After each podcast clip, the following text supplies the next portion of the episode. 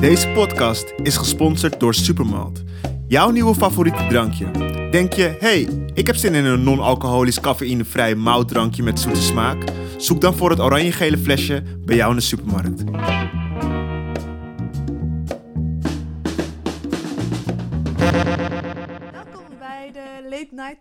Talks podcast. eh, met je host ik, Fatima samen. Ehm, deze week praten we de hele week over ras en racisme. Naar aanleiding van alle gebeurtenissen. ehm, de afgelopen paar weken naar aanleiding van de dood van George Floyd. Ehm, en alle social media, protest, alles wat daarin is gekomen, willen wij als Late Talks, wil ik eigenlijk de diepte induiken in een aantal onderwerpen. En dat doe ik deze keer niet alleen. Eh, dat doe ik met eh Yara Michels. Michels. Ja. Ja. Eh, eind, oud eindredacteur van, hoofdredacteur van Lina Meijden, zelf ondernemer, fashion queen. En, en Mark Sorry. Derby. ik, Ehm, hoopte dat ik de ja. fashion, de En fashion Fashion queen, Queen Mark Derby. Ehm, jij bent CEO en op, oprichter ook? Of alleen CEO van vacature via, ja, ja? ja. oprichter ook, ja. Ehm, en zelf dus ook ondernemer. Ja, en eh, werkt ook in de muziek, manager van Dio.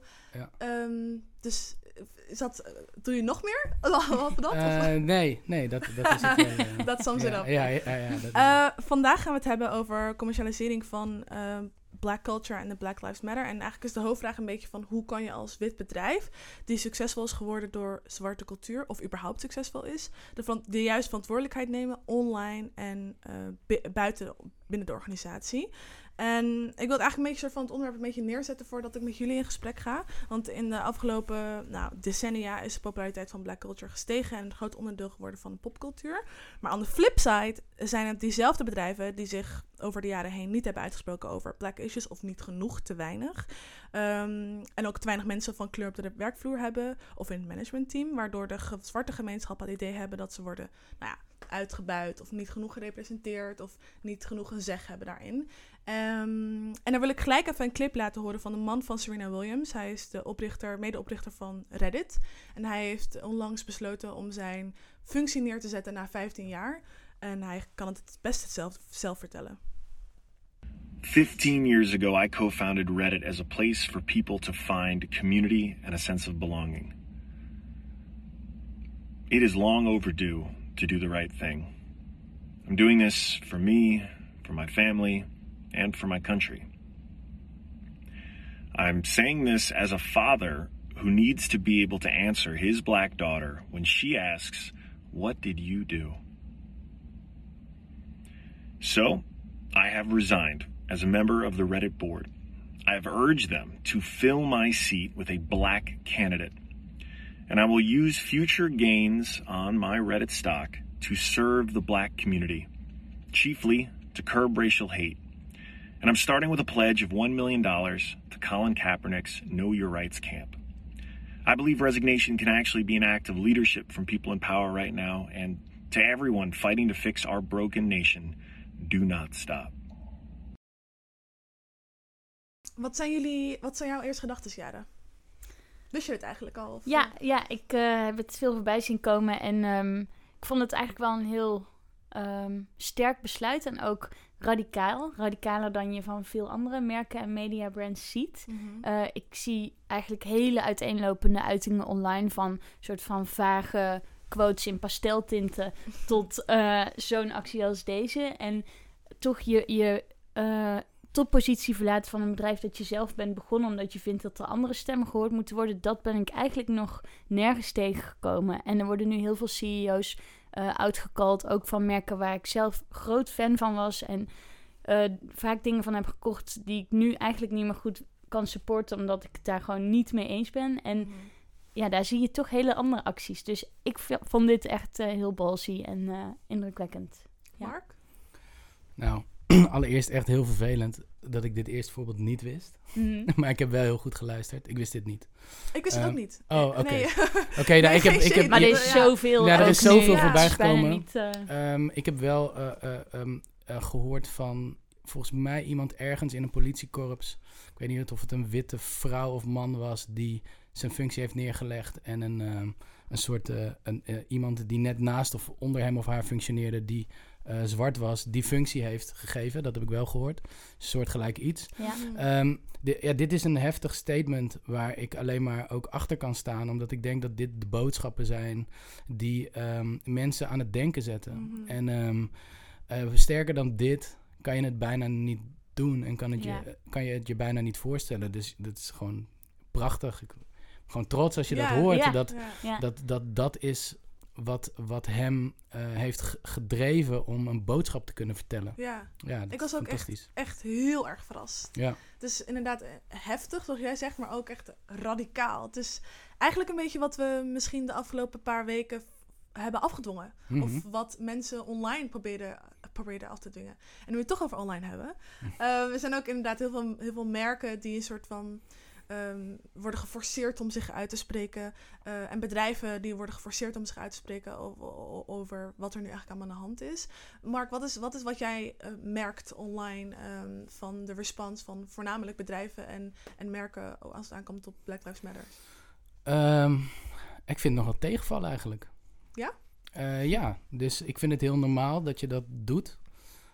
Ik denk dat, en, en volgens mij is dat waar we, waar we het vandaag over gaan hebben, dat je als bedrijf moet je wel maatschappelijk betrokken zijn, want je bedrijf moet wandelen, dus er moeten mensen werken.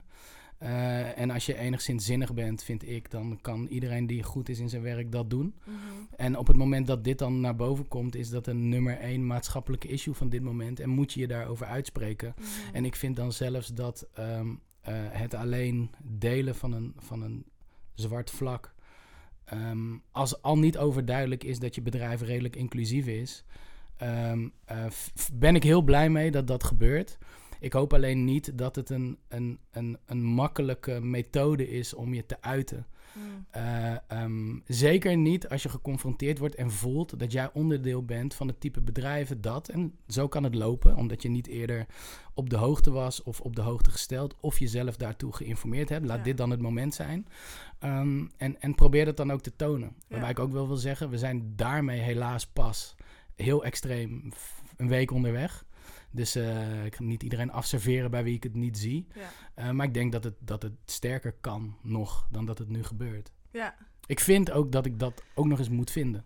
Ja, ja ik, ik, ik zie ook inderdaad heel veel, wat je zegt, pastel, aesthetically pleasing, een soort van sensitive, over nagedacht, mooie lettertype font. Mhm. Ehm, behalve de zwarte vlakjes ook dat soort Mhm. eh, dingen voorbij komen op Instagram van merken die ik ook heel tof vind.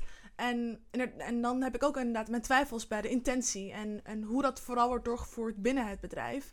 Ehm, wat zijn voorbeelden die jij wel tof vindt van mensen die, of in ieder geval van merken of bedrijven die dat eh, op social media hebben gedaan, Jaren? Ehm, nou, ik, ik eh, moet ook allereerst nog zeggen dat, zeg maar, dat iets aesthetically pleasing is en een boodschap heeft, vind ik zelf ook een moeilijke. Want ik denk inderdaad, sommige kanalen hebben ook een miljoenen bedrijf, eh, bedrijf en bereik, omdat het er op een bepaalde manier uitziet. Is het dan niet juist ook weer slim als ze dat inzetten? Maar soms slaat het ook weer helemaal door in dat het bijna een soort eh, Instagram challenge lijkt of zo. Ja. De Black Lives Matter beweging. Ja. Dat vind ik echt ongelooflijk. Maar om een voorbeeld te noemen van een merk.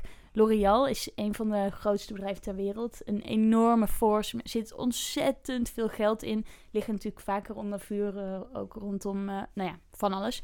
Ehm, die werden ook nu, eh, nadat ze volgens mij een zwart vlakje hadden gepost, of iets anders over waar ze doneerden bijvoorbeeld, eh, ontzettend aangevallen vanuit een ehm, black transgender activist uit Amerika, Monroe Bergdorf, waar ze eerder mee hadden gewerkt, maar haar later weer van een campagne af hadden Ja, gehaald. dat las omdat, ik. Ja, omdat ze toch niet binnen het profiel zou passen, of omdat ze het toch te spannend vonden. Ik weet niet wat de beweegreden precies was. Eh, en zij kwam best wel eh, duidelijk en fel uit de hoek met... Fuck you, L'Oreal. Jullie kunnen dit niet zeggen, want dit is niet... eh, you don't walk the talk, zeg maar. Mm. Je, je doet niet wat je nu zegt te doen. Dus zij, heeft, zij heeft allemaal mails en berichten over en weer gewoon op Instagram geplaatst. En in plaats van dat ze dan een soort vaag excuus eh, typen... en eigenlijk zo lang mogelijk even stil zijn tot het weer overwaait... hebben ze een gesprek met haar gehad... ehm, privé, dat is niet vastgelegd of zo. Het was geen PR-moment. Ehm, ze hebben gedoneerd aan een stichting waar zij achter stond. En ze hebben haar een officiële betaalde positie binnen hun board gegeven om ze, zeg maar, eh, de weg te leiden. Ja, ja. precies. Te educaten en de weg te leiden richting meer diversiteit, ook op de lange termijn. Dus ik vond dat wel een heel mooi voorbeeld van een merk. Oké, je hebt fouten gemaakt, je hebt dingen verkeerd gedaan, maar ja, je- moet ook verder aan dingen leren en ook echt wat voor actie ga je dan nemen en, Mhm. op de lange termijn. En ik vind dat wel goed om te zien. Ja, Ja. in plaats van dat mensen allemaal eh, boos worden over het verleden, verleden en zeggen: Oké, we cancelen dit merk nu. Want er zit ook heel veel kracht in zo'n groot merk, weet je wel, om, Ja. Om iets goeds te kunnen Ja. doen in de toekomst. Ja, precies. Ja, het, het doet mij ook heel erg denken aan... Ik heb zelf onlangs wat geschreven over, over ehm, call-out culture. Mhm. Het feit dat je iemand, eh, nou ja, een soort van called out op iets wat ze doen of hebben gedaan, of waarmee ze bezig zijn, een actie of een, of een daad of een woord. Ehm, en ik sta er heel erg achter omdat ik denk van, dit is een manier om de mensen die wij macht hebben gegeven, ehm, of het nou in volgers is, of het nou Ja. in geld is, wat dan ook, eh, om ze verantwoordelijk eh, te stellen eigenlijk voor wat ze eigenlijk allemaal hebben gedaan. Maar er zit ook een heel scherp randje aan, van wanneer ga je te ver? En wordt het gemeen of bullying? Ehm, en wanneer is het een soort van educatiemoment voor dat bedrijf of voor dat merk om daar nu echt wat aan aan te pakken? En Ja, ehm, jij zit zelf achter het ehm, eh, vacature via. Mhm, Wat eerder voor de mensen die het misschien ook een vacature via Ginny was. mhm. Ehm, de- dus eh, heb jij daar ook een soort van. Ik zie ook op dat jullie een blog hebben en dat jullie Mhm. er veel over praten. Over de manier van solliciteren of eh, hoe je werkgevers vindt.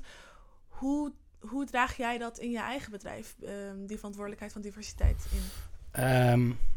Ik denk dat ehm, bij ons op de werkvloer het überhaupt zeer divers is. Ehm, niet bewust, eh, denk ik. Maar dat weet ik niet. Ehm, Nou ja, Ginny en jij zijn allebei mensen van kleur. Ja, mijn compagnon Nadir is, is Marokkaans. Eh, onze allereerste werknemster, en die eh, nog steeds bij ons werkt en een zeer belangrijke positie in ons bedrijf heeft, is half Surinaams, half Nederlands. Nee, haar ouders zijn dat. zij is Nederlands. Ehm, de- eh, dus daardoor is zij half Surinaams, half Nederlands. Ehm, eh, ja, ik vind dat heel normaal.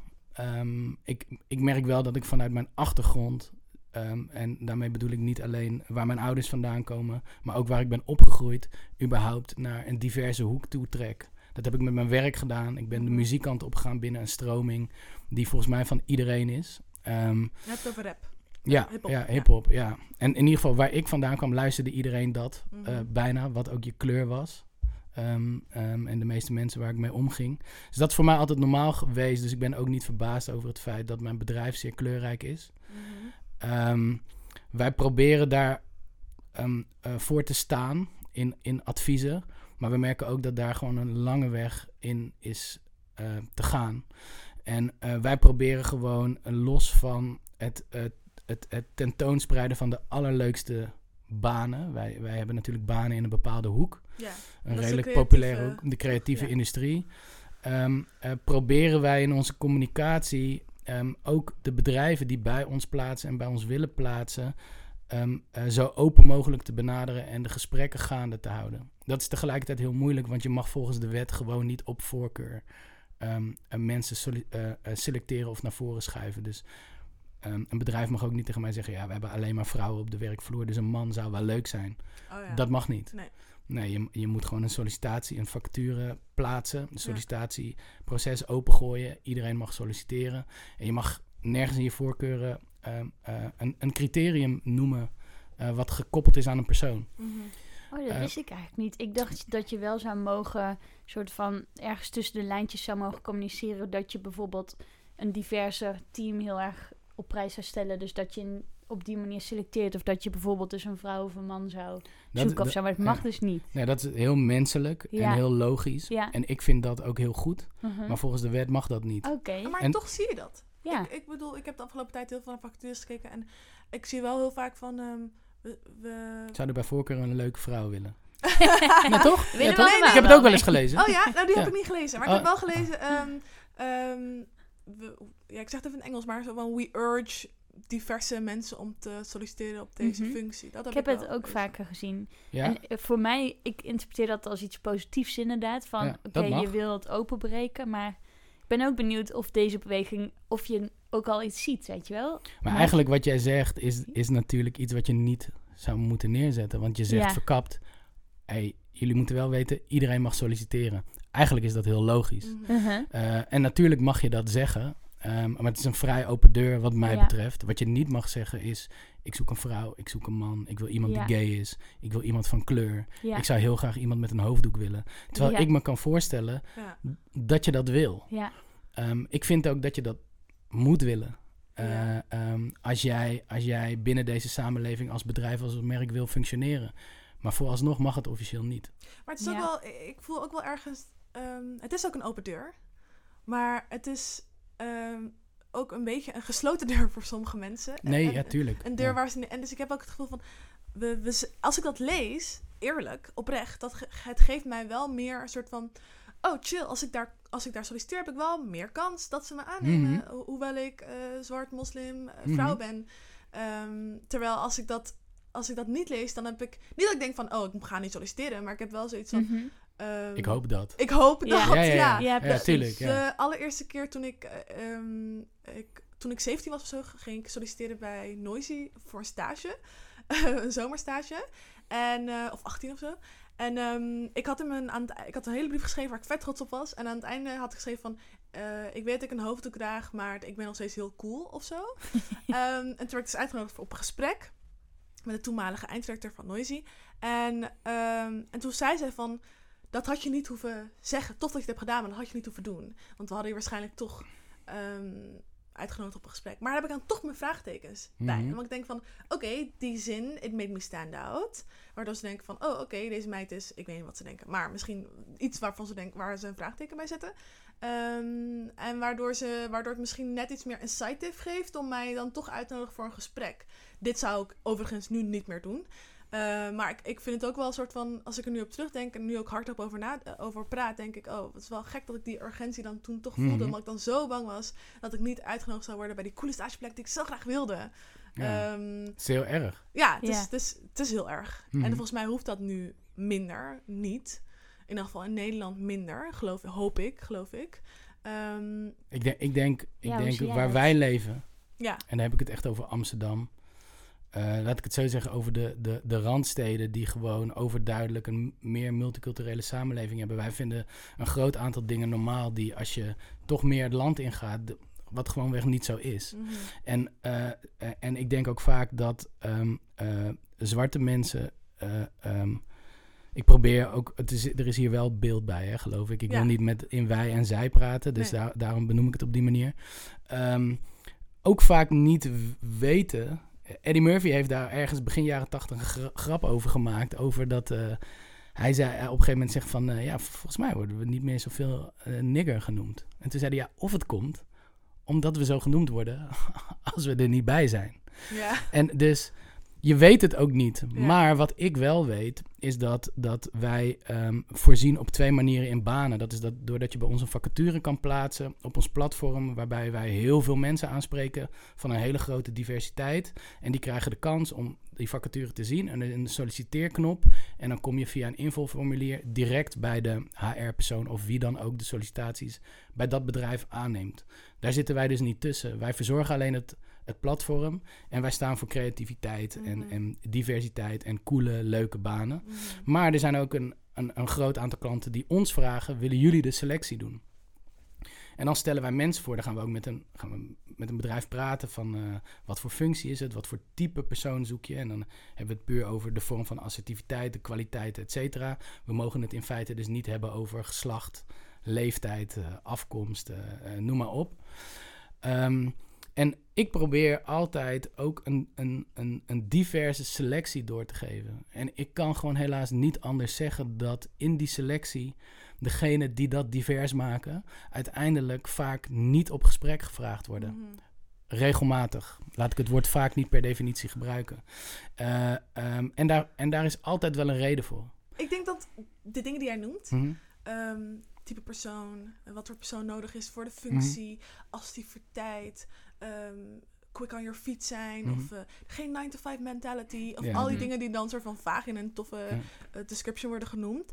Daar zit zoveel tussen de regels, zoveel vaagheid. Mhm. Eh, werkcultuur moet binnen onze werkcultuur passen. Ja. Dat, ik kan me best wel voorstellen dat er zoveel vaagheid tussen zit dat je eigenlijk op die manier ook wel kan profileren wat voor persoon je zoekt. En als dat een Amsterdams bedrijf is, dan is het vaak een functie waar ik in elk geval mezelf niet inzie als zo Mhm. van ehm, ehm, een leuk meisje. En dan denk Mhm. ik vaak gewoon een blond eh, meisje wat gewoon op een leuk PR-bedrijf, Mhm. in een leuk PR-bedrijf zou kunnen werken of zo. Terwijl ik zou dat misschien wel kunnen doen en dan misschien niet helemaal passen bij hun werkcultuur of hoe zij dat ook zien. En ik denk dat die vaagheid, dat is nou hoe ik het zie, heel gevaarlijk kan zijn. Ja, ik wil trouwens wel vooropstellen dat de diverse selectie niet op basis is van ik wil een diverse selectie Ja, ja, ja. eh, voorschotelen. Het is Ja. op basis van kwaliteit. Ja. Ze zijn allemaal, hebben ze ik, genoeg kwaliteit Ja. om. Het, het gaat niet om positieve discriminatie. Ehm, ja, wat jij zegt, ik denk dat het een wisselwerking is. Ik vind, eh, eh, maar, ik denk dat dat meer inhoud is. Inderdaad, 9 tot 5. Geen 9 tot 5 mentaliteit is naar mijn mening al niet zo heel veel meer waard. Eh, Nee. eh, en het zijn inderdaad allemaal eh, zeer luchtige termen. Ehm, eh, maar, maar duidelijk heb jij daar al een beeld bij. Als je al die termen leest op basis van wat een bedrijf dan zou zoeken, namelijk Ja. een, een, een blond PR-meisje. Ehm, ik moet eerlijk zeggen dat ik, dat ik dat niet per se weet. Ehm, ik wil ook niet zeggen, dat vind ik ook belangrijk om te melden, dat al de- onze klanten of een groot deel van onze klanten, eh, dat ik daarbij merk dat die niet voor een diverse keus gaan. Maar stel nou dat het er maar één zou zijn, het zijn er meer, dan is dat al te veel. Mhm. Dat is meer wat ik wil zeggen. Mhm. ja. Dus het is niet zo dat als ik 30 klanten heb, dat er 28 Ja. sowieso niet voor Nee. Ashraf of, Ja. of Regilio kiezen. ja. En hoe kijk jij dan naar bijvoorbeeld positieve discriminatie? Het is een onderwerp waar ik meer mee bezig ben geweest Mhm. in de zin van vrouwen in topposities. Ehm, mijn ogen zijn ook wel nog veel meer geopend in de zin van, oké, dat is echt niet genoeg, weet je wel. ja, ja. Ehm, hoe kijk jij tegen bijvoorbeeld quota of positieve discriminatie of wel bewust ook Mhm. zo met diversiteit bezig zijn binnen bijvoorbeeld een groot bedrijf? ja, ik denk dat het niet meer onder de noemer positieve discriminatie moet vallen, maar onder de Mhm. noemer diversiteit. En ik vind dat je divers moet willen selecteren. Dus ik, ik denk ook uh, iedereen die dit kijkt of luistert, uh, lezen het stuk van uh, Baba Touré. Zoek hem op op LinkedIn of op Facebook. Hij heeft gisteren of eergisteren een, een stuk geschreven um, uh, vanuit zijn persoon, maar ook Mhm. zijn eigenaarschap van Hammer, Hammerfest. Hammerfest. Dat is het bedrijf wat hij samen met zijn compagnon heeft. En een call die hij heeft gehad met 40 mensen uit de reclamewereld. Um, hij vertelt zijn achtergrond, Um, uh, uh, zijn jeugd, uh, zijn opleiding en wat hij naarmate die ouder wordt is tegengekomen. En het feit dat hij vindt dat bedrijven zich moeten verantwoorden en verplichten bij te dragen aan een diverse samenleving. In de producten die ze maken, maar ook in wat ze op de werkvloer hebben. Ja. En dat zou je kunnen vertalen als positieve discriminatie, maar ik vind dat een negatieve connotatie. Mhm. We moeten gewoon een afspiegeling Ja. zijn van de maatschappij Mhm. in kwaliteit. En daar zitten uh, evenveel, meer dan genoeg mensen met uh, verschillende achtergronden of misschien verschillende uiterlijkheden, um, die daaraan kunnen bijdragen. En ik vind dus, antwoord op je vraag, lang verhaal, dat je daarna op zoek moet. Mhm. Want, want anders kan je ook niet je product goed gaan verkopen. Want ik neem aan dat jij je zeep of wat dan ook maakt voor iedereen. Mhm. Uh, en dat kan je niet uh, met een, uh, een, een witte boord of een wit MT. Wat je, kan je dat gewoon niet bepalen. We kunnen het hier niet hebben over blind zijn zonder dat hier iemand zit die blind is. Mhm. Die moet ons informatie geven. Mhm. zelfs als we onze ogen dicht doen, is dat Mhm. niet ja. hetzelfde als blind zijn. Dus, dus je kan het alleen maar weten als je het echt bent. En ik denk dat je je alleen maar moet willen omringen met verschillende soorten mensen om, om um, het beste te kunnen vertegenwoordigen. En Ja. ik denk dat dat, dat, dat willen, dat Ja. veel bedrijven dat wel willen. Ik denk, Mhm. dat, Ja. ik denk dat geen enkel, als we hier 10, 20, de 20 Ja. topbedrijven hadden uitgenodigd, ik denk dat geen enkele CEO zou zeggen, nee, dat willen we niet. Mhm. Maar wat ik vaak merk in de gesprekken die ik heb met mensen in, in topposities of CEO's of wat dan ook, ehm, die spreken uit dat ze het lastig vinden eh, waar ze dat kunnen vinden. Mhm. ja, dat hoor ik ook heel vaak. Van ze komen niet naar ons toe. Ja, Wat ik ook snap als je een heel wit bedrijf bent bijvoorbeeld, dat je niet uitnodigend per se bent. Of, en in die zin vraag ik me dan hardop af van, wat is dan de beste manier om snel toch tot verandering te komen, weet je wel? Mhm. Maar Ja. het is natuurlijk geen excuus om te zeggen, ja, ze, ze vinden ons niet of zo. Nee. Dan doe je zelf ook echt iets verkeerd in de manier waarop je jezelf aanbiedt, natuurlijk Ja. als werkgever. Sterker nog, het is natuurlijk onzin. Ja, Ehm, begin met googlen. Ja. Eh, vraag, je kent vast wel iemand die je Ja. daar meer over kan vertellen. Ja. eh, eh, op de een of andere manier.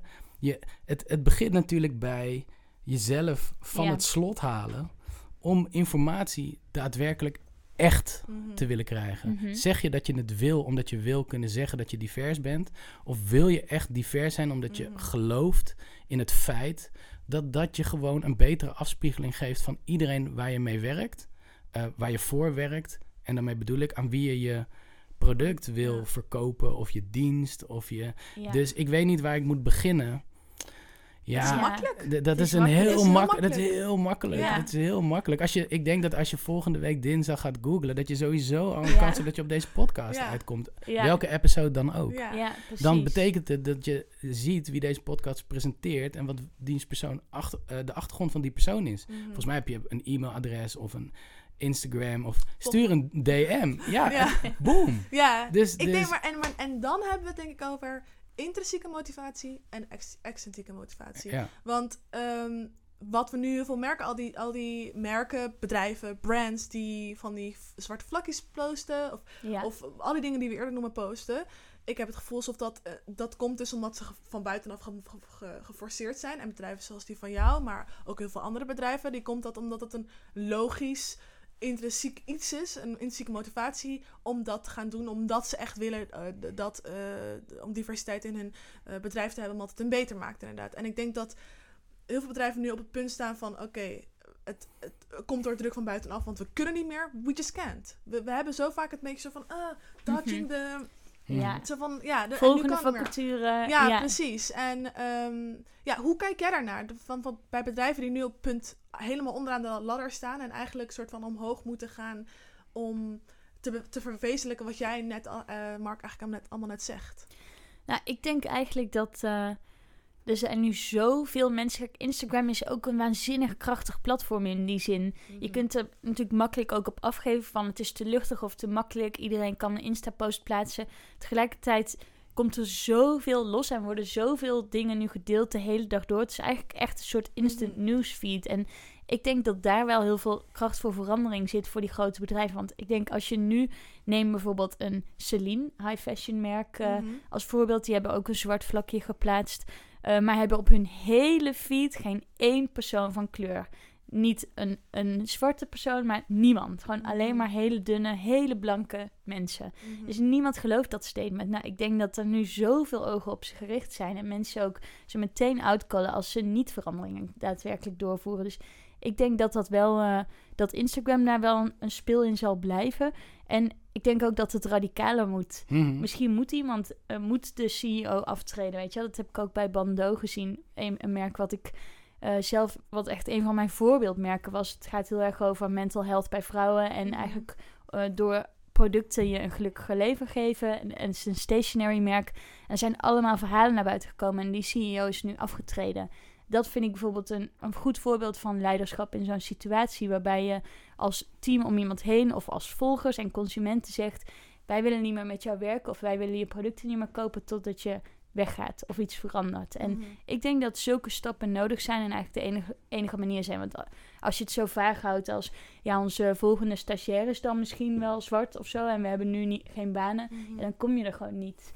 En, Ja. en, sorry, Nee, ga je gang. ik denk dat het heel belangrijk is, ehm, treed ook buiten je campagne. Mhm. Dus in je campagne is het ook al. Ik bedoel, niet iedereen kan eh, Benetton eh, zijn of heeft het product daarvoor.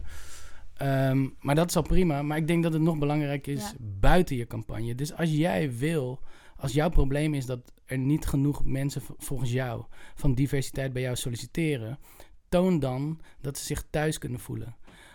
Laat je stem horen, niet alleen als ehm, eh, eh, eh, eigenaren, mensen op hoge functies, eindbeslissers binnen een bedrijf op je persoonlijke profielen. Want, want we kunnen alles vinden. Hè. Ik Ja. weet zeker dat, dat ehm, laat ik in ieder geval voor mezelf spreken, ik heb een kind dat, dat mijn zoontje al veel handiger en mijn neefjes zijn al veel handiger, sneller. Die weten alles. We Mhm. weten alles. Iedereen die nu werk zoekt, de generatie vanaf die wij bedienen, met bijvoorbeeld vacature via, die, die, die kunnen alles vinden. Dus als jij een statement maakt als bedrijf of als eigenaar van een bedrijf, wat buiten je product of je campagne gaat, Mhm. dan gaan mensen daar, zich daar fijn en thuis bij voelen. Als jij als bedrijf zegt, zoals steden dat nu doen, Zwarte Piet kan niet. Mhm. Ik, ga hier niet eens, ik ga hier niet eens een twijfel over geven. Mhm. Dat is gewoon, Zwarte Piet is racisme. Mhm. Als jij Zwarte Piet eh, vindt kunnen, ben je niet per definitie een racist. Zola- maar als jij je erover gaat inlezen, dan kan je niet anders eh, dan bekennen komen, dat ja. Zwarte Piet is racisme. Als jij dat vervolgens goed vindt om dat, dat plaatje te blijven eh, eh, reproduceren, in welke vorm dan ook, omdat je hem thuis hebt, omdat je hem op de foto zet, om, ja, dan ga je wel die kant op Mhm. van racistische uitingen aanhangen. Dus ik ga niet eens zeggen van dat er te- te- Zwarte Piet is racisme. Als jij dat de komende tijd als bedrijf ook gewoon uit, tussen alles wat je uit, Mhm. dan, gaat dat, dan gaan mensen zich daardoor gehoord voelen. En dan gaan mensen eh, eh, eh, zich meer willen verdiepen in wat jij nog meer vindt en wat je Mhm. product. En dan ze willen mensen inderdaad ook bij je werken. En ik zeg niet dat je dan maar ergens naartoe moet werken, maar laat zien dat je Mhm. open staat voor, voor, voor eh, eh, dat je achter bepaalde, volgens mij hele logische standpunten staat. Als je het echt Mhm. wil. Ja. Ja.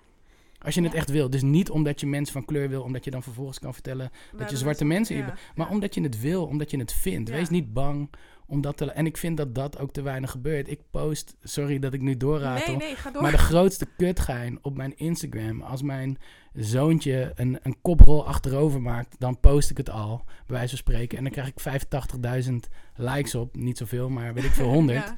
En nu post ik dingen die echt belangrijk zijn.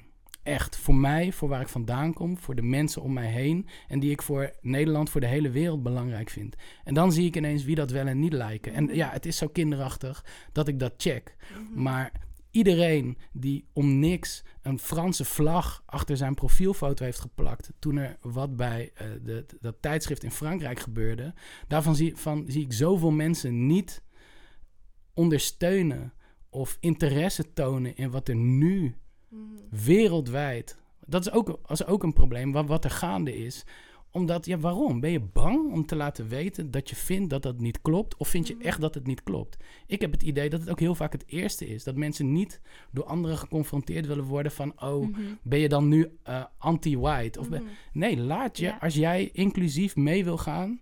laat je dan horen. Steun Mhm. dat. Laat Ja. je stem horen. Er is geen ander, an- ander alter- alternatief dan nu op dit moment expliciet, Expliciet. racistisch te zijn. Expliciet. Er is geen, er is eigenlijk, en er wordt ook heel weinig ruimte gecreëerd daarvoor, Mhm, voor de klopt. bedrijven die weer. Daarom Ja. posten ze een zwart vlakje. Daarom posten ze aesthetically pleasing quotes. Omdat zij geen keuze hebben anders dan zich nu op die manier te uiten.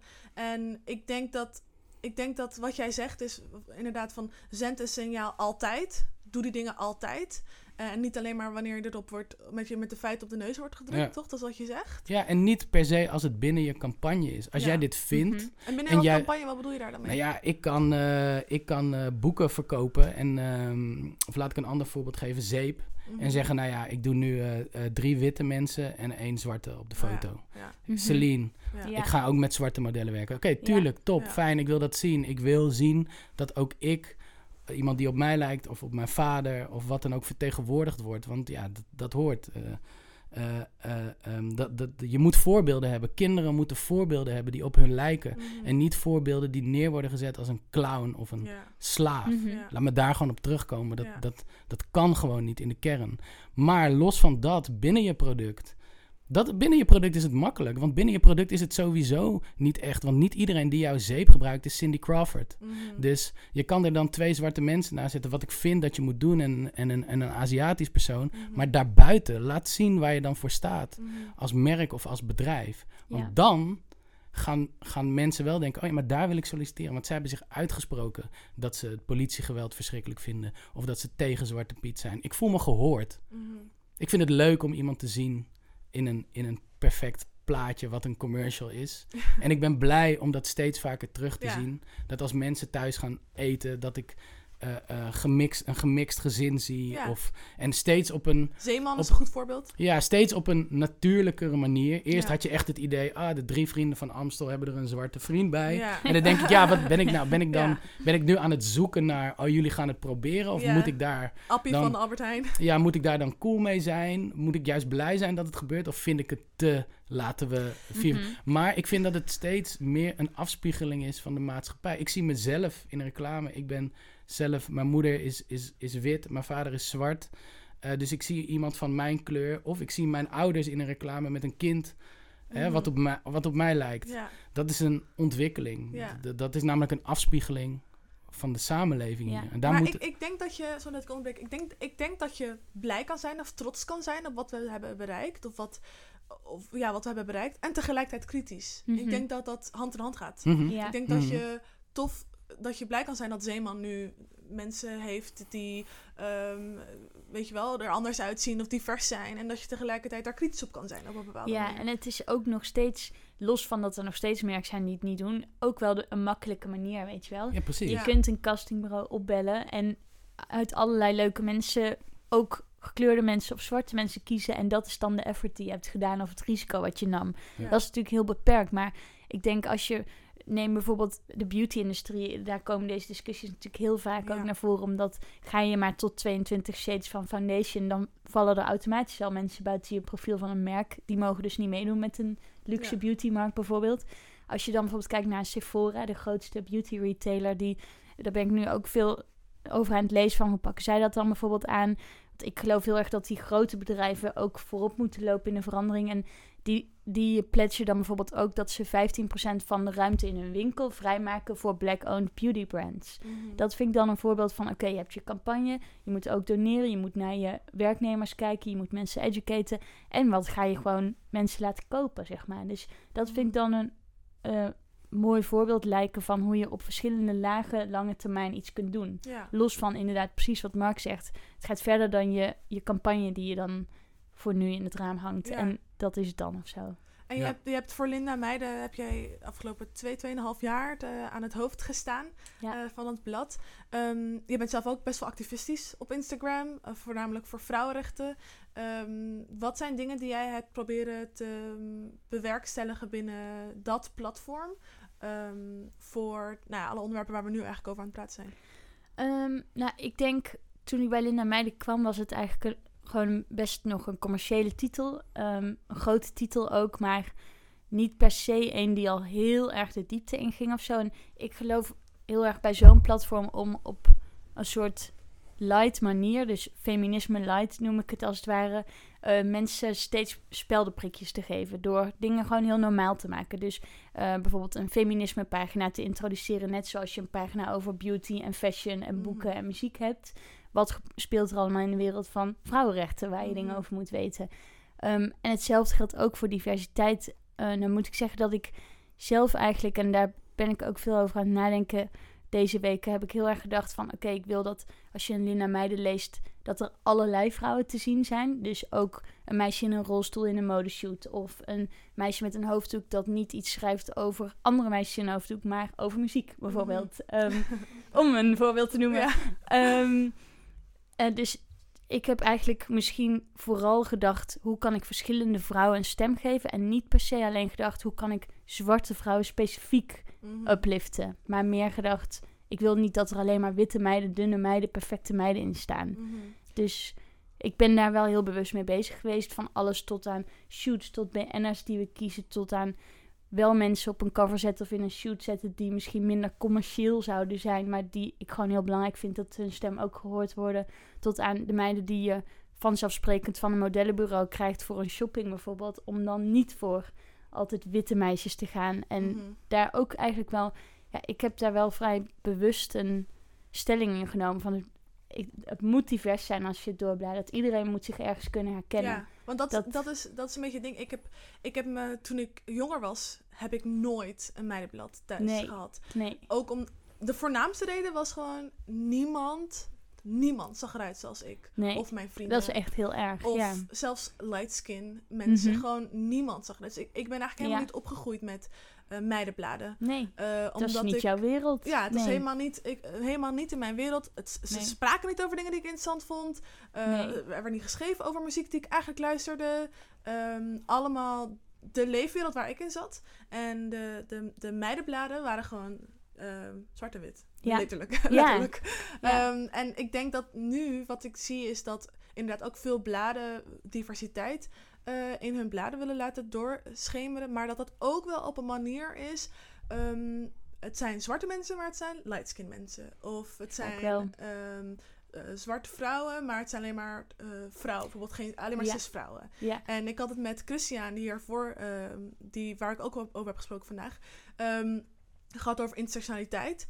Ik weet niet of jullie dat weten wat het precies betekent, maar het, is het principe dat er allemaal, dat mensen het is kruispunt denken. Mensen Mhm. zijn niet alleen maar, ondervinden niet alleen maar racisme, maar ook seksisme, homofobie, ehm, nou wat dan ook. Ehm, en ik denk dat dat principe doorzetten in je werk, eh, hoe je, hoe je je werkgevers, hoe je het werknemers vindt, of hoe je je mensen cast, Mhm. ehm, zou denk ik wel echt een, is eigenlijk een fundamenteel iets, denk ik, Ja.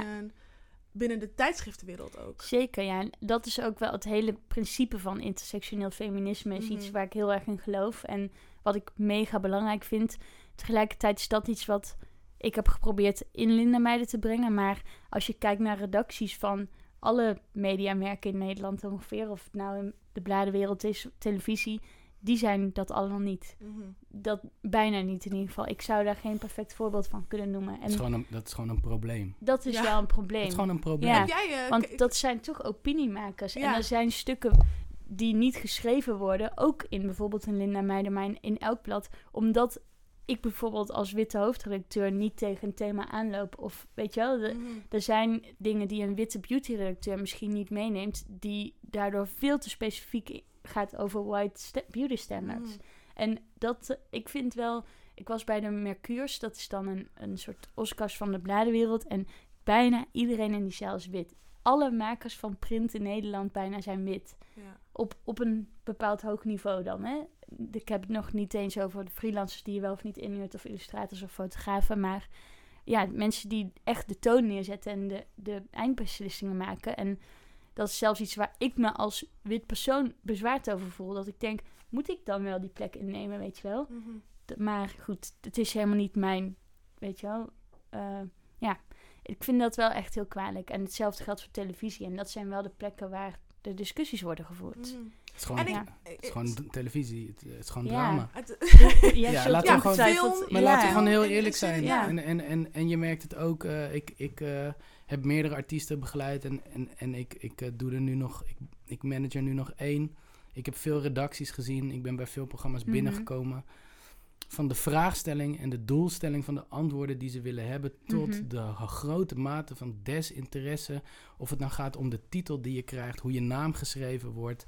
De informatie die ze opvragen om hè, eh, eh, Ja. een, een intro te kunnen doen. Die niet klopt. Eh, de Ja. vergelijkingen die ze maken met of Ja. het nou andere artiesten in andere landen is, muziekstromingen, namen die ze noemen. Er is zo weinig concrete interesse. Eh, ook omdat er geen mensen zitten die de daadwerkelijke interesse hebben. Ja, Of de kennis, of Mhm. belangrijker nog, de ervaring. Omdat, het, omdat ze zelf zwart zijn. Mhm. mhm. Eh, het, is, het is gewoon schrijnend. Het, Ja. het is, en, en, en, gewoon letterlijk, RTL Boulevard. Ja, Waar, eh, Ja. Hoe weinig weten zij? Ja, Je, als het over bepaalde onderwerpen gaat, de fouten die ze maken. ja. Als jij Glenn Faria blijft verwarren met Kenny B, omdat iemand niet geïnteresseerd is om de juiste, dat is een belediging. gebeurt dat, Dat- echt? Dat, dat gebeurt. Ik weet Oh even letterlijk God, niet ja. of dat bij, Ja, nu bij RTL Boulevard ja. is gebeurd. En ik heb geen, op dit moment Mhm. geen concrete voorbeelden. Dat is ook Nee, uit nee, topergernis, die nu weer bij mij naar boven maar komt. Ja, maar je brein overstroomt ook in deze situatie gewoon van Ehm, alle... Vogue Berlin heeft ehm, een spread gedaan. En weet je, heb gezien. Vogue. Berlin heeft een spread gedaan met vier zwarte ehm, modellen. En hij heeft twee modellen omgedraaid. Mhm. Dus eentje een naam geeft van de ander en de andere naam geeft Dat van gebeurt heel Dat vaak. gebeurt gewoon heel vaak. Omdat het vier modellen zijn, allemaal Ja. kort haar en allemaal zwart. Mhm. Dat je dan gewoon niet denkt van laten we het even googlen. Ja. maar blijkbaar ben je ook niet geïnteresseerd in wie wie is. Je bent Ja. niet Mhm. geïnteresseerd Ja, in de mens. En, en zo zijn er veel voorbeelden. Ik wil nog één voorbeeld waar ik op dat moment, dit is al twee of drie jaar geleden, had ik daar iets over op Facebook willen zetten en ik heb dat niet gedaan. Ik weet niet wat de reden was. Ik denk niet, ik denk dat dat was omdat ik eh, afgeleid werd, gewoon letterlijk. Maar Boef zat bij RTL Late Night drie jaar geleden. En ehm, hij was vervelend, een vervelende vlogger. En hij is daar gaan zitten en hij zat aan een tafel met eh, eh, eh, vijf witte mensen. Ik geloof onder andere Rick Nieman, maar ook minister Hennis. Ehm, en het ging over wat hij allemaal wel niet fout deed. Hij heeft veel fouten gemaakt. Mhm. En hij zit daar om uit te leggen waar dat vandaan komt. Dat maakt het niet goed. Dat zegt hij zelf ook niet. En op een gegeven moment zegt hij: Je moet je voorstellen dat als jij, en ik kan dat uit eigen ervaring vertellen, of de reden goed is of niet, maar als jij ehm, eh, zo vaak in je leven aangehouden wordt door politie ehm, eh, voor controles. Kijk, los van als het gebeurt als je echt iets fout hebt gedaan, maar dan nog in eerste instantie moeten ze normaal tegen je doen. Mhm. Maar je wordt ook gediscrimineerd door de politie. Er worden dingen tegen je gezegd. Dan is het op een gegeven moment genoeg. Dan, wil je, dan is het nog steeds prima om opgepakt te worden. Maar iemand moet wel normaal tegen je doen. Tenzij je zelf niet normaal ja. doet. En hij zei op een gegeven moment... Maar de politie, je moet niet vergeten, die provoceert ook. En die noemt mij ook kut of K-Marokkaan. En dat, of dat dat gebeurt is een heel ander gesprek. Maar toen ging minister Hennis zeggen... Luister eens jongeman, alsof hij een kleuter was van drie. De politie in Nederland provoceert niet. Ja. Toen dacht ik bij mezelf: hoe weet jij dat? Hoe durf jij dat op nationale televisie? Hoe durf jij dat te zeggen? Ik ga niet elke politieagent over één kam scheren. En, dus, en, en, en men doet hun werk. Maar stellen op tv tegen een jongen die vanuit een probleem wat hij inderdaad creëert, maar wat ook ergens uit voortkomt, dat is een wisselwerking, dat ook op tafel legt en hem niet vragen: Oké, dit is de eerste keer dat ik dat hoor. Ja. Maar wil je dan vertellen hoe dat... Nee, hij werd geschoold. Mhm. Hij werd in een hoek gedreven en geschoold. En dit staat los van de dingen die hij wel of niet goed heeft gedaan. En dan, denk ik, er is geen kennis. Hoe durf Ja. jij iemand... Ja. Dat, dat, dat- en dat, dat vind ik gewoon... Het dat- dat- overkoepelend thema voor mij is arrogantie. ja, Die Mhm. witte redacties hebben arro- zijn arrogant. Zij denken, oh, maar dat weten wij wel. ja. Oh, ehm, maar ben je Marokkaans? Algerijn? Maakt niet uit. Poef, Marokkaans. Het is, het is een bepaalde arrogantie van wij hebben geen andere, wij hebben geen andere invloeden nodig aan tafel. Eh, ook een bepaalde soort luiheid van oh, ze komen niet naar ons toe. Dat excuus waar we net over hadden, ik kan ze niet vinden. School voor journalistiek is ook zo wit. Ja, zij gaan daar ook niet naartoe. Wij kunnen ze niet vinden. Eh, dat, dat is er op eh, bij de. Ik bedoel, ik heb, ik heb zelf, ik beweeg zelf in die werelden binnen de redacties. Mhm. Waar ik ben laatst nog opgebeld met Hey Fatima. ehm, door een redactie met Hey Fatima. er is natuurlijk heel veel aan de hand. We willen een verhaal maken over racisme. Ehm, en maar er zijn wat gevoeligheden. Ik ben een oud collega van die persoon. Ehm, zou jij misschien ons advies willen geven? Dat ik denk van, sorry, maar je, je zit op een redactie. Waarom heb je geen mensen om je heen Ja, ja. die dit weten? Waarom heb Ja. je zelf niet de kennis eh, opgedaan of iemand ingeschakeld, iemand betaald misschien wel, om jou die kennis te geven, zodat je op de juiste manier eh, hierover kan rapporteren? Waarom moet ik onbetaald als een soort van Daar ben ik het sowieso niet mee diversiteitswerker. eens, inderdaad. als een Ja. soort van diversiteitsexpert, terwijl ik, ik ben geen expert. Ik ondervind racisme. Ik word geforceerd om hierover na te denken. Ik word geforceerd om hier keuzes over te maken. En in mijn dagelijks leven, elke dag, ook wanneer ik de kruidvat instap, ook wanneer ik met mijn moeder in de blokker stap, ehm, om eh, hierover na te denken. En dan zouden jullie als redactie de verantwoordelijkheid moeten nemen, nu, maar eigenlijk altijd, waarin je zegt van, weet je, we weten het niet.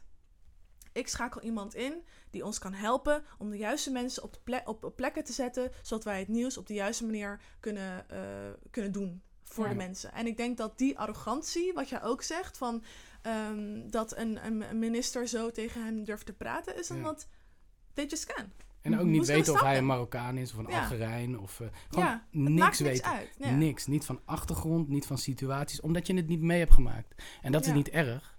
Maar leer jezelf dan aan om de Ja. informatie te krijgen. Ja. En te weten waar iets vandaan komt en waar het over gaat. Ja. Want anders wordt iemand anders alleen nog maar bozer en onbegrepener. En moet het radicaler. Ja, En dat is gewoon een, een probleem. Ja. Durf nou gewoon eens kennis ja, aan Ja. te nemen. Ja, Te weten waar je het over hebt. En niet ja. anderen te zeggen hoe het is. ja. De politie in Nederland provoceert niet. Hoe weet je dat? ja. Hoe weet je dat? Heb Ja. je ze allemaal gesproken? ja. Ben je heel vaak aangehouden? Heb je een steekproef van Ja. alle 80 keer dat je voor niks aan de kant bent gezet? en er met een zaklantaarn op je raam geslagen wordt. Er wordt geen goedenavond gezegd en er wordt om je papieren gevraagd. En er wordt nog iets benoemd van je karakter. Mhm. Oh, staat deze auto op jouw naam? Dat krijgen omdat je in een dure auto rijdt, verbaasd. Hoezo kan dat niet? Mhm. Dat doet pijn. Ja. Dat is ook provoceren. Mhm. Probeer dat eens te erkennen en daarna te luisteren en Ja. te weten hoe het zit. Dan pas mag je tegen iemand zeggen wat hij wel of niet fout doet. Omdat je Mhm. dan kan herkennen waar het misschien vandaan komt. En dan kunnen we elkaar helpen. Maar niet van tevoren vanuit jouw toren zeggen hoe het zou zitten. Mhm. Denken jullie dat dat ook nu, nu deze beweging natuurlijk wereldwijd en met zoveel mensen omarmd wordt als het ware, dat die verandering ook echt gaat komen? Of wat is jullie verwachting? Ik denk het wel. We have to. Eh, Ja. Ik, denk, ik denk, ja. Ik geloof, ik moet wel geloven van, maar ik geloof Mhm. het ook wel. Het voelt een beetje, ik weet niet of jullie dat ook voelen, maar het voelt een beetje alsof we op een, dat zei ik ook al eerder, op een kantelpunt eh, Ja. Mhm. zitten. En dat, ik bedoel, het gevoel hebben we vaker gehad, veel vaker. Ehm, maar het voelt een beetje alsof er een shift is van knowledge en van verantwoordelijkheid dragen, ook bij witte mensen, om nu echt het gesprek aan te gaan. Daardoor worden al die merken, wat je ook zegt, van nu ook in- en voelen ook een druk om zich uit te spreken, omdat ze gewoon niet langer kunnen. Mhm. En ook zij moeten, moeten deel uitmaken van het gesprek. ja. En ik denk dat, ik denk dat, dat dat nu aan de hand is. Ja, dat En- is wat ik ook denk. En ik denk dat we vertrouwen moeten hebben in, in, in de jonge generatie en onze kids. Ja, Tijdens de demonstratie zie je dat er veel jonge mensen zijn. ja. En ik denk ook dat er door het internet ehm, ehm, en, en bijvoorbeeld de opkomst van de populaire cultuur, ook binnen de muziek. Ik denk dat de muziek heel erg verbindt. Dat iemand die ergens in de, in de achterhoek woont, heel erg in touch kan zijn met het, het randstedelijke van multiculturaliteit. Dat zie je ook aan een merk Mhm. als Daily Paper. Mhm. Wat, eh, ja, toen ik eh, eh, 14 was, kon ik, moest ik, en ik, ik, ik kom uit Utrecht, eh, eh, eh, moest Oh, ik echt, echt, eh, echt zoeken en reizen naar, weet ik veel, een bepaald soort. Nike's die ik ergens in een of ander tijdschrift had gezien bij een basketballer of wat dan ook. En nu luistert iedereen naar ehm Frenna. Ja. En eh, willen er zo uitzien. Ja. Ja. en dat is normaal. Het is normaal dat jouw vriendje zwart is. Ja. En dat je dezelfde taal spreekt, letterlijk en figuurlijk. Dus dat Mhm. bedoel ik van het Nederlands tot en met de invloeden van straattaal. Je bent niet meer verbaasd Mhm. als je iemand ziet die er anders uitziet dan jij als je elf bent, als het goed is. Mhm. Tenzij jou thuis constructief anders wordt verteld. Mhm. En ik hoop gewoon dat we door de generaties heen en dat de kids die gewoon nu interesse hebben in ander eten, ander drinken dan eh, eh, de, de, de Hollandse kost. Laat ik het zo zeggen, Ja. andere interesses. eh, eh, ehm, waar heel veel platformen, met name uit, uit de, de entertainment-industrie die wij in handen hebben, voor zorgen Ja. dat dat voor een, een openheid van zaken gaat zorgen. En alleen de opvoeding kan dat weer narrowen. De angst, echt, ja. van, Mhm. de angst van de ouders van nu die bang zijn voor iets wat zij vreemd vinden. Wat hun kids hebben gewoon een vriendje die een naam heeft. En geen Ja. kleur. Mhm. Ik denk dat Of die geen- opvoeding, dat, dat, ik bedoel, zoals jij dat bij Linda Meijden hebt gedaan met feminisme en in- intersectioneel feminisme, dat, dat, die opvoeding doe je ook met merken, dat doe je ook met media, dat doe je ook met uitingen. En ehm, ik vraag me af, Jara, of dat moeilijk was voor jou om dat binnen, binnen dat merk waar je dus in zat bij Linda Meijden, om dat eh, door te voeren, om te zeggen van, hé, hey, ik maak nu even een vuist. Ehm, ik, Ehm, nou, eigenlijk was het niet per se heel moeilijk, want ik, ik eh, denk dat iedereen wel voelde dat daar de tijd ook voor was. Ja. En ehm, die urgentie ook wel echt omarmde. Mhm. Dus dat, daar, werd, daar kreeg ik eigenlijk alle ruimte voor. Dus dat was heel fijn. En ehm, ik denk dat het ook wel een mooi voorbeeld is van hoe je ook wel een groot mainstream merk kunt zijn. mhm. Ehm, en tegelijkertijd ook een stukje verantwoordelijkheid kan pakken door. Wat, iets wat ik bijvoorbeeld heel graag wilde was een partnership met de Women's March, wat we afgelopen maart hebben gedaan. Eh, niet om te zeggen van, oh, kijk ons nou feministisch zijn hier op de Dam of zo. Maar omdat ik dacht, wij zijn het best geleden, gelezen blad voor millennials in het hele land. Mhm. Het komt ook met een verantwoordelijkheid en Mhm. ook een soort energie om mensen te verbinden. Dus als we dat platform hebben, waarom zouden we dan niet proberen zoveel mogelijk jonge vrouwen en mannen daar te krijgen? Ja, Dus ik merkte eigenlijk dat, eh, dat daar niet zozeer weerstand zat, maar eigenlijk meer dat mensen erop zaten te wachten of zo. Van hè, hè, eindelijk een plek Ja. waar ik iets kan lezen over kleren die ik leuk vind en over wat ik met mijn leven wil als vrouw die iets wil betekenen. mhm. Dus ik denk eh, ik denk ook dat merken het bijna niet kunnen zeggen van... ja, wij zijn nou helemaal niet politiek. Want er is voor iedereen een plek en een manier om je stem te laten horen... hoe dat dan ook zich precies uit. En voor die merken, ehm, welke, en al die dingen die je hebt voorbij hebt zien komen, al die hele wave van alle Instagram posts en zo. welk advies geef jij ook als, als social media expert eigenlijk? Ehm, ehm, welk advies geef jij aan die merken die misschien hopelijk zitten te luisteren en ja, eh, echt iets willen veranderen over en ook de manier waarop ze zich uit op, op social media? Het advies over hoe ze zich op social bewegen, bedoel je? Ja. Nou, ik, ik moet zeggen dat ik ook nog wel denk van... ben ik dan als witte vrouw daar de beste persoon Mhm. voor om dat te bepalen, weet je wel? Ehm, Nou, ik denk dat omdat jij van ons drie ook wel degene bent met het meeste social media kennis. En ehm, ik denk dat je wel een advies kan geven over wat Ja. ze... No pressure. ja, dus je moet nu alles weten. nou, wat ik net eigenlijk al een beetje zei... is wat ik bij sommige influencers of merken zie... is dat ik bijna het gevoel krijg van... oké, zo'n zwart hokje plaatsen... het is geen Instagram-challenge, zeg maar. Ja. puur dat je iets deelt wat je eerst al bij andere mensen hebt gezien, waar je je niet zelf voor hoeft te verdiepen, niks zelf voor hoeft te maken, geen risico eigenlijk loopt, dat is echt niet genoeg. Dat is echt de Mhm. bare minimum. Mhm. Het is prima als je het doet, maar het zegt eigenlijk nog bijna niks. Mhm.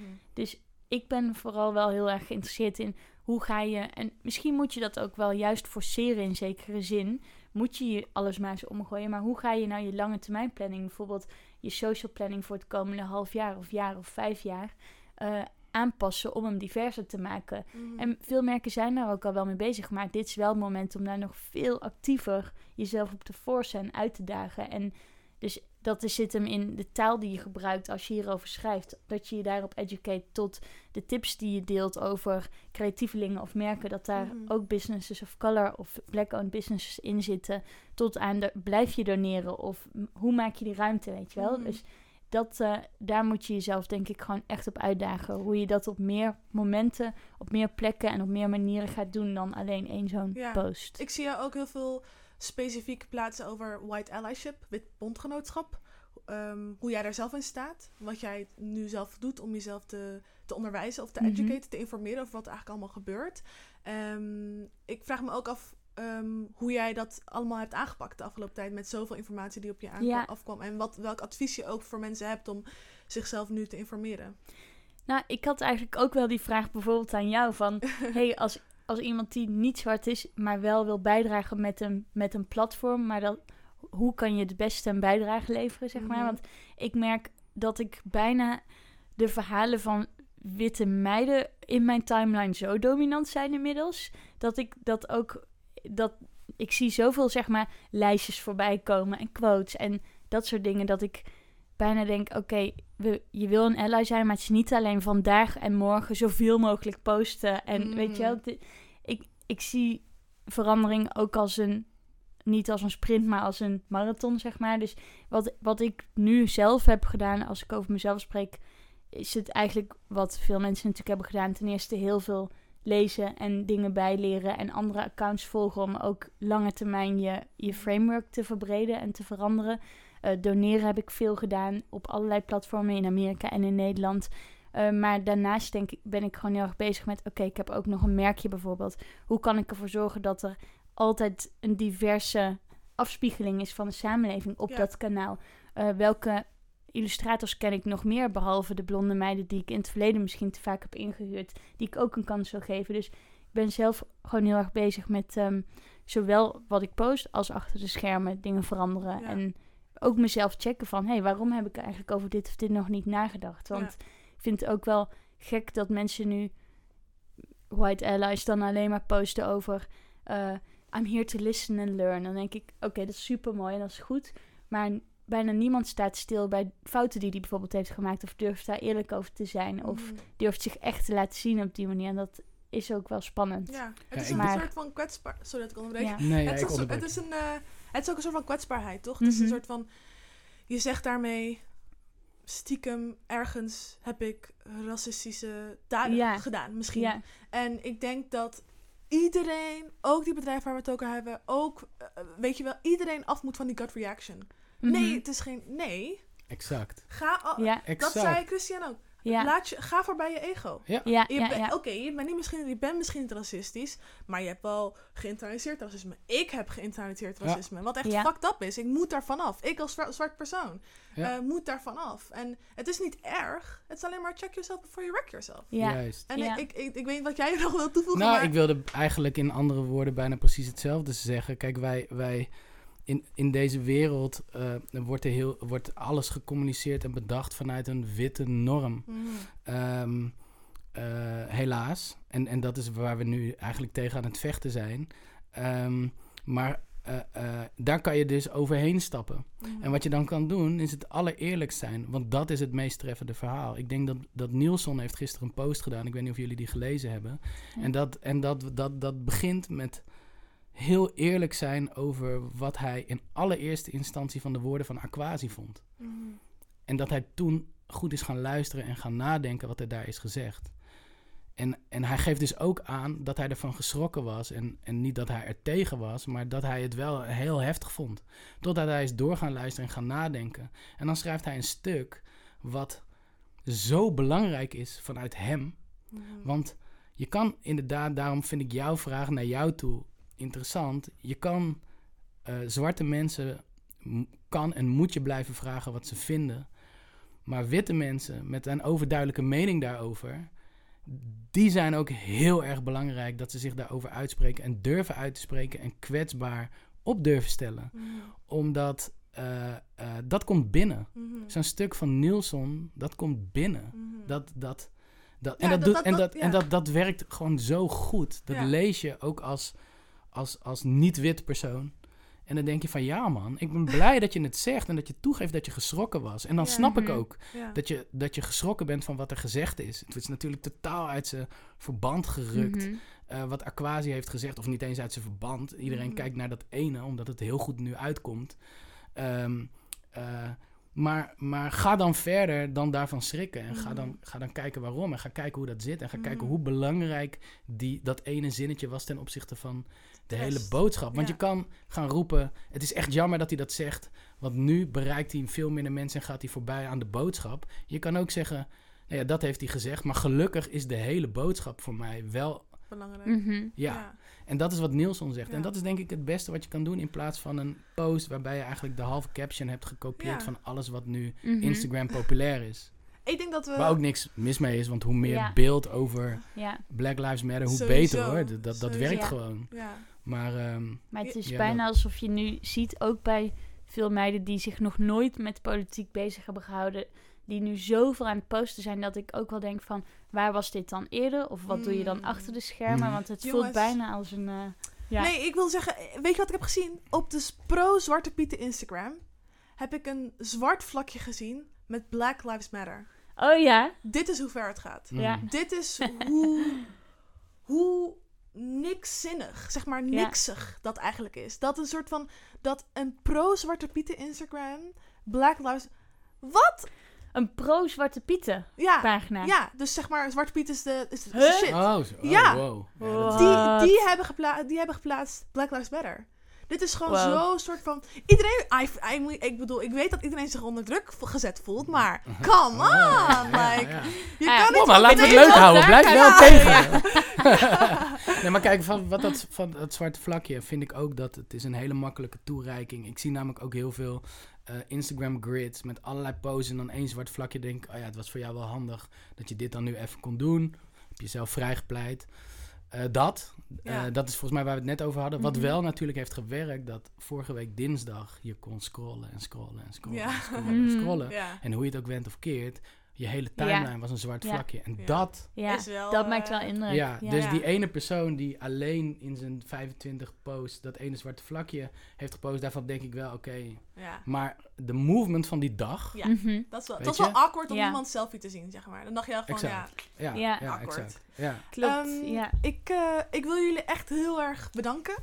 Ik eh, wil ook zeggen van, eigenlijk aan alle bedrijven die hopelijk aan het luisteren zijn, ja, het wordt heel ongemakkelijk. Ja. Just, Ja, het ja, ja, wordt heel ongemakkelijk. Ja. Laat het over je heen komen. Ga het gesprek aan. Want het is ook ongemakkelijk voor ons. Ja. Het is fucking ongemakkelijk. Voor ons, voor zwarte mensen, voor mensen, of people of color. Het is niet leuk. Maar ehm, Ik wil jullie heel erg bedanken. Ik, ik ben echt heel blij omdat jullie hier... Ik denk dat we nog twee uur Ja, nog zeker. verder zou kunnen gaan. Ehm, waar jij bedankt. mensen- ja, thanks. Ja, waar kunnen mensen jullie op vinden? Ehm, Mark. Eh, je, eh, je kan me op Instagram vinden. Ehm, en ik denk dat je van eh, Mark Derby aan elkaar, M-A-R-C-D-E-R-B, Griekse ei. Ehm, en daar vind je vast wel ehm, een manier om mij verder te vinden. Je kan me DM'en. Mhm. Eh, je kan, eh, er zijn link-outs naar mijn bedrijf. Ehm Als je een baan zoekt, vacature via. eh, www.vacaturevia.nl Ehm, Dat? En mij het beste via Instagram, denk ik, ja. Ja. Jara, met de Griekse ei ook. Underscore Michels. En dat is het. Nice. Dankjewel, guys. Yes, jij ook bedankt.